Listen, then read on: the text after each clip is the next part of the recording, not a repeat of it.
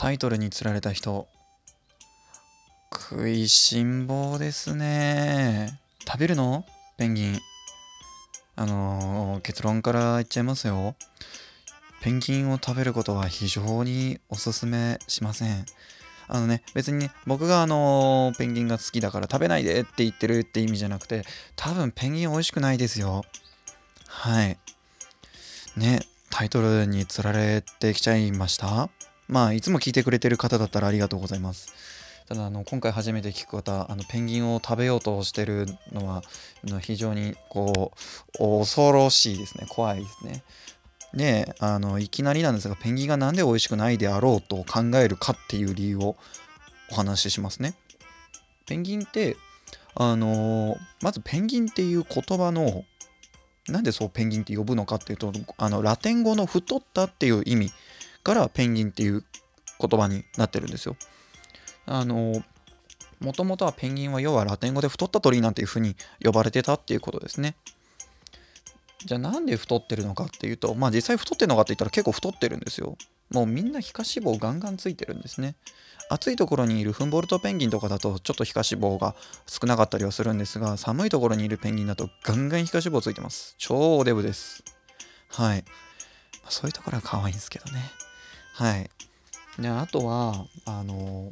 まあ、皮下脂肪ばっかりだから食べるのにはおすすめしないっていう理由と、あと、あの動物園とか、あのガラス越しじゃないところでペンギン見たことある人だったらあの分かるかもしれないんですけどペンギンってまあ臭いんですよすごく、まあ、臭い理由がまあ考えるに3つほどありましてはいで、まずはですね、餌ですね。あの、生魚です。基本的にのペンギンの、あのー、ご飯はアジとかイワシとか、まあアジが主流ですかね、基本的には。が、あの水族館とか動物園だと、あのー、多いですね。あのー、野生とかだと、オキアミっていうちっこいエビとかだったりとかの甲殻類みたいなものも食べたりとか、あのもうちょっとね、あのなんだっけな、キビナゴじゃなくて、なんかそういうような、あのちっちゃい小魚類とかを食べたりするんですが、まあ、基本的にこう生もの食べてるんですね。魚介系の。なんでまあ肉多分臭いですよ。ペンギンの肉。あのー、あとはですね、えー、ペンギンが臭い理由のもう一つが糞ですね。まあ生魚食ってるんで。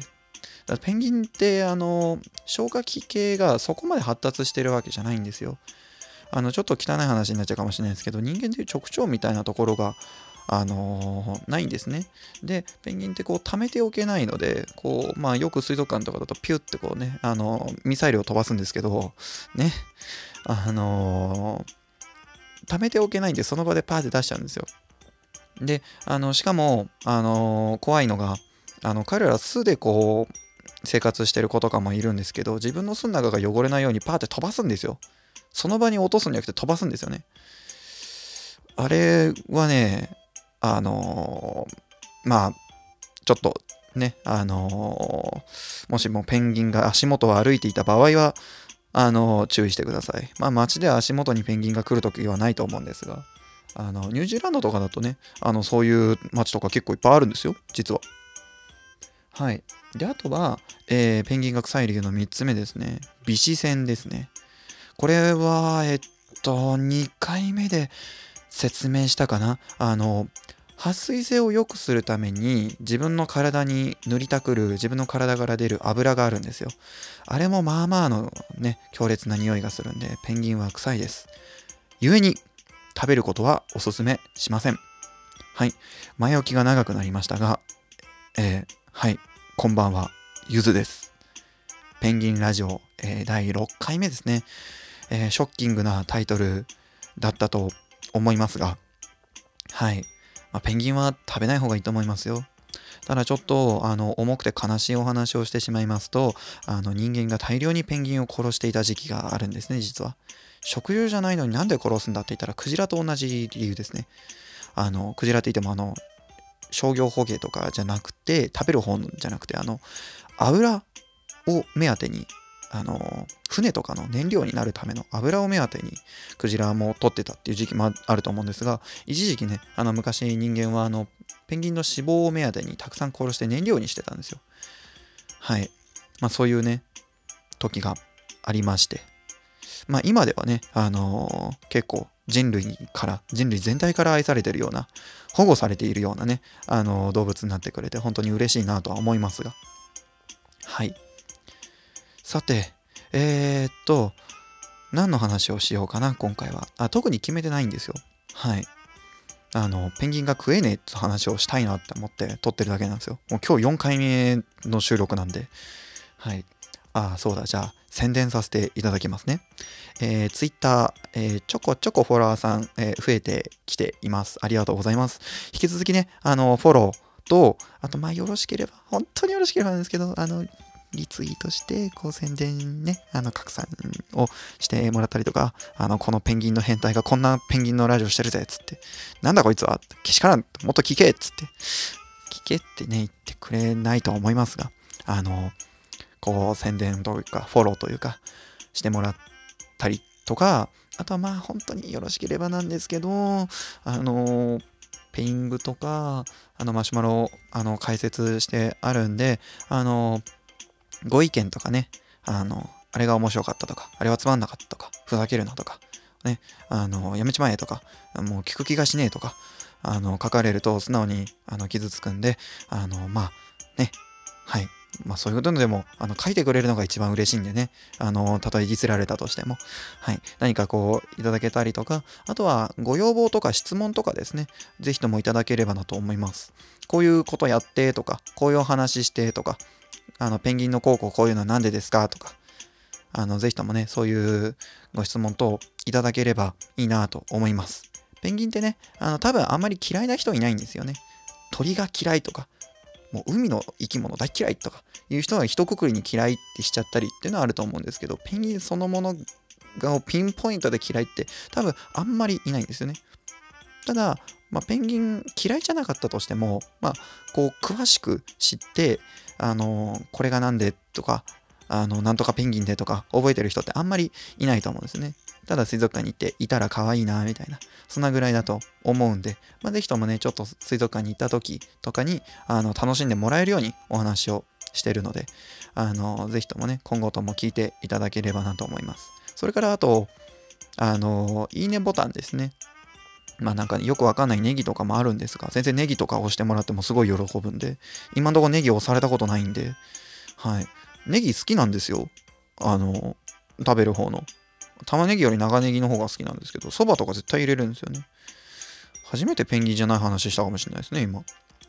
あの、ぜひともネギとか、あの、いいねボタンとか押してもらえたらなと、励みになるんでね、あの、Twitter のフォローとかも含めてよろしくお願いします。さて、えー、ちょっと残りの時間なんですが、えー、どうしようかな、まあ、ペンギンのお話をしようかと思うんですが、あ、ペンギンの習性で、えー、羽の生え変わりのがあるっていうお話をしますね。はい。これ、換羽っていうんですが、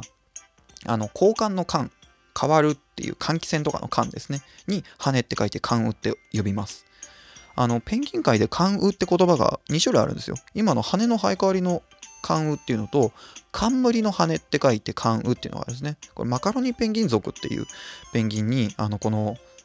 えー、関羽、冠の羽っていうのが、まあ、飾り羽ですね、ありまして、あの頭から黄色い羽がちょこんって、羽っていうか毛なんですけど、まあ、ちょこんってこう、ぴょんって出てる、あのちょっとおしゃれというか派手なやつですね。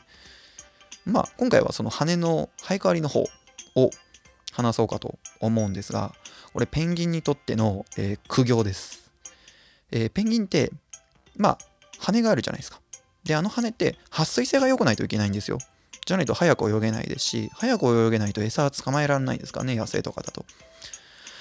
で、えー、この撥水性を保つために1年に1回体の羽が全部生え変わるっていう時期が来るんですよ。で、それが結構穏便なものじゃなくてですね、あの、ペンギン関羽とか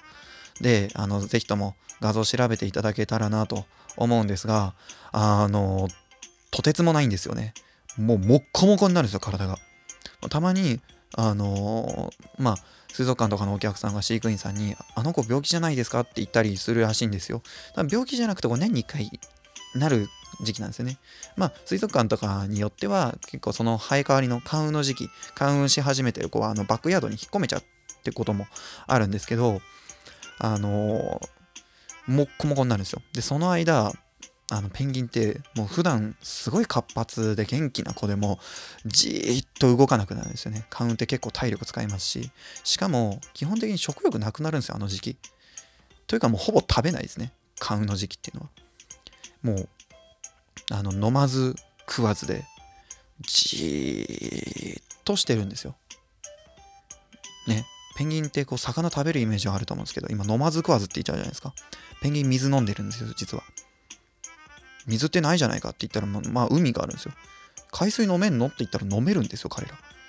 あの海水を飲んでであの体の中で塩分をこし取ってあの鼻鼻鼻っていうか、まあ、くちばしのところに穴が開いてるんですね鼻みたいなあそこからその塩分だけピピッて飛ばすんですよあのペンギンがこう陸に上がってこうブルブルってしてる時あるじゃないですか。あれまあ羽の中に空気入れてるっていう、まあ、前話した話とかもあるんですけどそれ以外にもこうそのね飲んだ海水の塩分をこう出してるっていうのがあるんですよね。人間はあの海水ね飲めないですけど飲んだところで水分補給にはならないと思いますがペンギンはねそうやってあの水分補給ができるっていうすごい素晴らしい体の作りになってます。さてもう話題を見つけてから時間経つまで早いですね。はい今回はあの関羽とあとはあのペンギン食えないって話とあの水の飲み方について話しました。またね、えーぜひ次回も聞いてください、えーそれからあの Twitter ペイングマシュマロご意見とかフォローとかお待ちしてますんでぜひともよろしくお願いします。それではまた次回お会いしましょう。ゆずでした。